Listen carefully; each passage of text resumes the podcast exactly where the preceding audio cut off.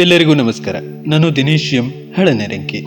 ನಾನಿವತ್ತು ನಿಮ್ಮ ಜೊತೆ ಸ್ವಚ್ಛತೆ ಬಗ್ಗೆ ಮಾತಾಡಬೇಕು ಅಂದ್ಕೊಂಡಿದ್ದೇನೆ. ಶುಚಿತ್ವ ಎಂದ್ರೇನೆ ಆಂತರಿಕ ಮತ್ತೆ ಬಾಹ್ಯ ಶುದ್ಧಿ. ಶರೀರ ಮನಸ್ಸುಗಳ ಹೊರಹೊಳಗಿನ ಶುದ್ಧಿಯನ್ನ ಶುಚಿತ್ವ ಅಂತ ಕರಿಬಹುದು ಶರೀರ, ಮನಸ್ಸು, ಬುದ್ಧಿ, ಚಿತ್ತ, ಆತ್ಮಗಳನ್ನ ಶಾಸ್ತ್ರಸಮ್ಮತವಾದಂತಹ ಕಾರ್ಯಕ್ಕೆ ಅನಿಗೊಳಿಸುವುದು ಕೂಡ ಅಥವಾ ಸಿದ್ಧಗೊಳಿಸುವುದು ಕೂಡ ಶುಚಿತ್ವ ಅಂತ ಅನಿಸಿಕೊಳ್ತದೆ. ನಮ್ಮ ಮನಸ್ಸು ನಿರ್ಮಲವಾಗಿದ್ರೆ, ಸ್ವಚ್ಛವಾಗಿದ್ರೆ ಅಷ್ಟು ಸಾಕು. ಮನೆ ಅಂಗಳಗಳೆಲ್ಲ ಸ್ವಚ್ಛವಾಗಿರಬೇಕಾಗಿಲ್ಲ ಅನ್ಕೋತಾರೆ ಕೆಲವರು. ಆದರೆ ಇನ್ನು ಕೆಲವರು ಅದರ ವಿರುದ್ಧ. ಮನೆ ಅಂಗಳ ಅಥವಾ ನಮ್ಮ ಸುತ್ತಮುತ್ತ ತುಂಬ ಸ್ವಚ್ಛವಾಗಿರಬೇಕು. ಆದರೆ ಮನಸ್ಸಿನ ಸ್ವಚ್ಛತೆ ಯಾರು ನೋಡ್ತಾರೆ ಅಂತ ಅನ್ಕೋತಾರೆ. ಆದರೆ ಈ ಎರಡೂ ತರಹದ ವಿಚಾರ ಸರಿಯಲ್ಲ. ಮನೆ ಮತ್ತು ಅಂಗಳ ಶರೀರ ಮತ್ತು ಮನಸ್ಸು, ಸಾಧ್ಯ ಮತ್ತು ಸಾಧನ, ವ್ಯಕ್ತಿ ಮತ್ತು ಸಮಾಜ. ಈ ಎಲ್ಲವೂ ಅಭಿನ್ನವಾದಂತಹ ಜೋಡಿಗಳು. ಅಂದ್ರೆ ಇದನ್ನ ಬೇರ್ಪಡಿಸುವ ಹಾಗಿಲ್ಲ. ಒಂದರ ನೈರ್ಮಲ್ಯ ಇನ್ನೊಂದರ ಮೇಲೆ ಅವಲಂಬಿಸಿರುತ್ತೆ. ರುಚಿಯಾದ ತುಪ್ಪ, ದ್ರಾಕ್ಷಿ ಬೆರೆಸಿದಂತಹ ಅಲ್ವಾ ಕೇಸರಿ ಬಾತ್ಗಳನ್ನ ತುಕ್ಕು ಹಿಡಿದ ತೊಳೆಯದ ಮುರುಕಲು ತಟ್ಟೆಯಲ್ಲಿ ಬಿಡಿಸಿದ್ರೆ ಹೇಗಾದೀತು ಹೇಳಿ? ಬೆಳ್ಳಿಯ ತಟ್ಟೆಯಲ್ಲಿ ಕೊಳೆತ ತಂಗಳು ದುರ್ವಾಸನೆ ಬರುವ ಅಡಿಕೆ ಬಿಡಿಸಿದ್ರೆ ಅದು ಸರಿಯಾ? ಎರಡೂ ಹಾನಿಕರಕ ಅಲ್ಲವೇ? ನಿಕೃಷ್ಟವಾದ ಪಾತ್ರೆಯಲ್ಲಿ ಬಡಿಸಿದ ಉತ್ಕೃಷ್ಟವಾದ ವಸ್ತು ಕೂಡ ಬೇಗ ಹಾಳಾಗ್ತದೆ. ಹಾಗೆ ಉತ್ತಮ ಪಾತ್ರೆಯಲ್ಲಿ ಇರಿಸಿದಂತಹ ಕೊಳಕು ಪದಾರ್ಥಗಳು ಕೂಡ ಯಾರು ತಿಂತಾರೆ ಹೇಳಿ? ಅದು ಅಪಹಾಸ್ಯಕ್ಕೆ ಗುರಿಯಾಗ್ತದೆ. ಗಂಗೆ ಯಮುನಿಯಂತಹ ಪವಿತ್ರ ನದಿಗಳಲ್ಲಿ ನಾವು ಅದೆಷ್ಟು ಮಲಿನವನ್ನ ಮಾಡಿದ್ವಿ.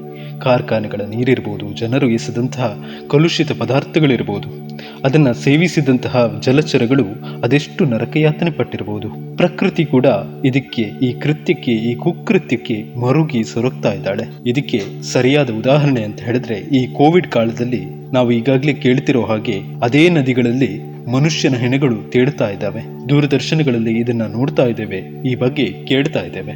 ಇದು ವಿಪರ್ಯಾಸ ಅಲ್ವೇ. ಒಮ್ಮೆ ಒಂದು ರಾಜಮಾರ್ಗದಲ್ಲಿ ರಾಜನ ಸವಾರಿ ಹೋಗ್ತಾ ಇತ್ತು. ಗುಡಿಸಿ ಸಾರಿಸಿ ಸ್ವಚ್ಛಗೊಳಿಸಿದ್ರು.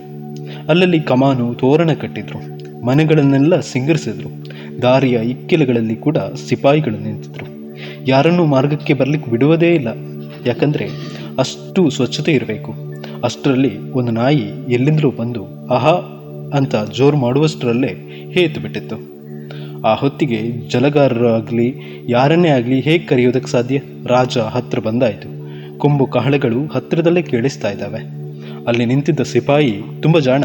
ಹತ್ತಿರದ ಅಂಗಡಿಗೆ ಹೋಗಿ ಒಂದಷ್ಟು ಕುಂಕುಮ ತಂದು ಆ ನಾಯಿ ಹೇಳಿದ ಮೇಲೆ ಚೆಲ್ಲಿದ.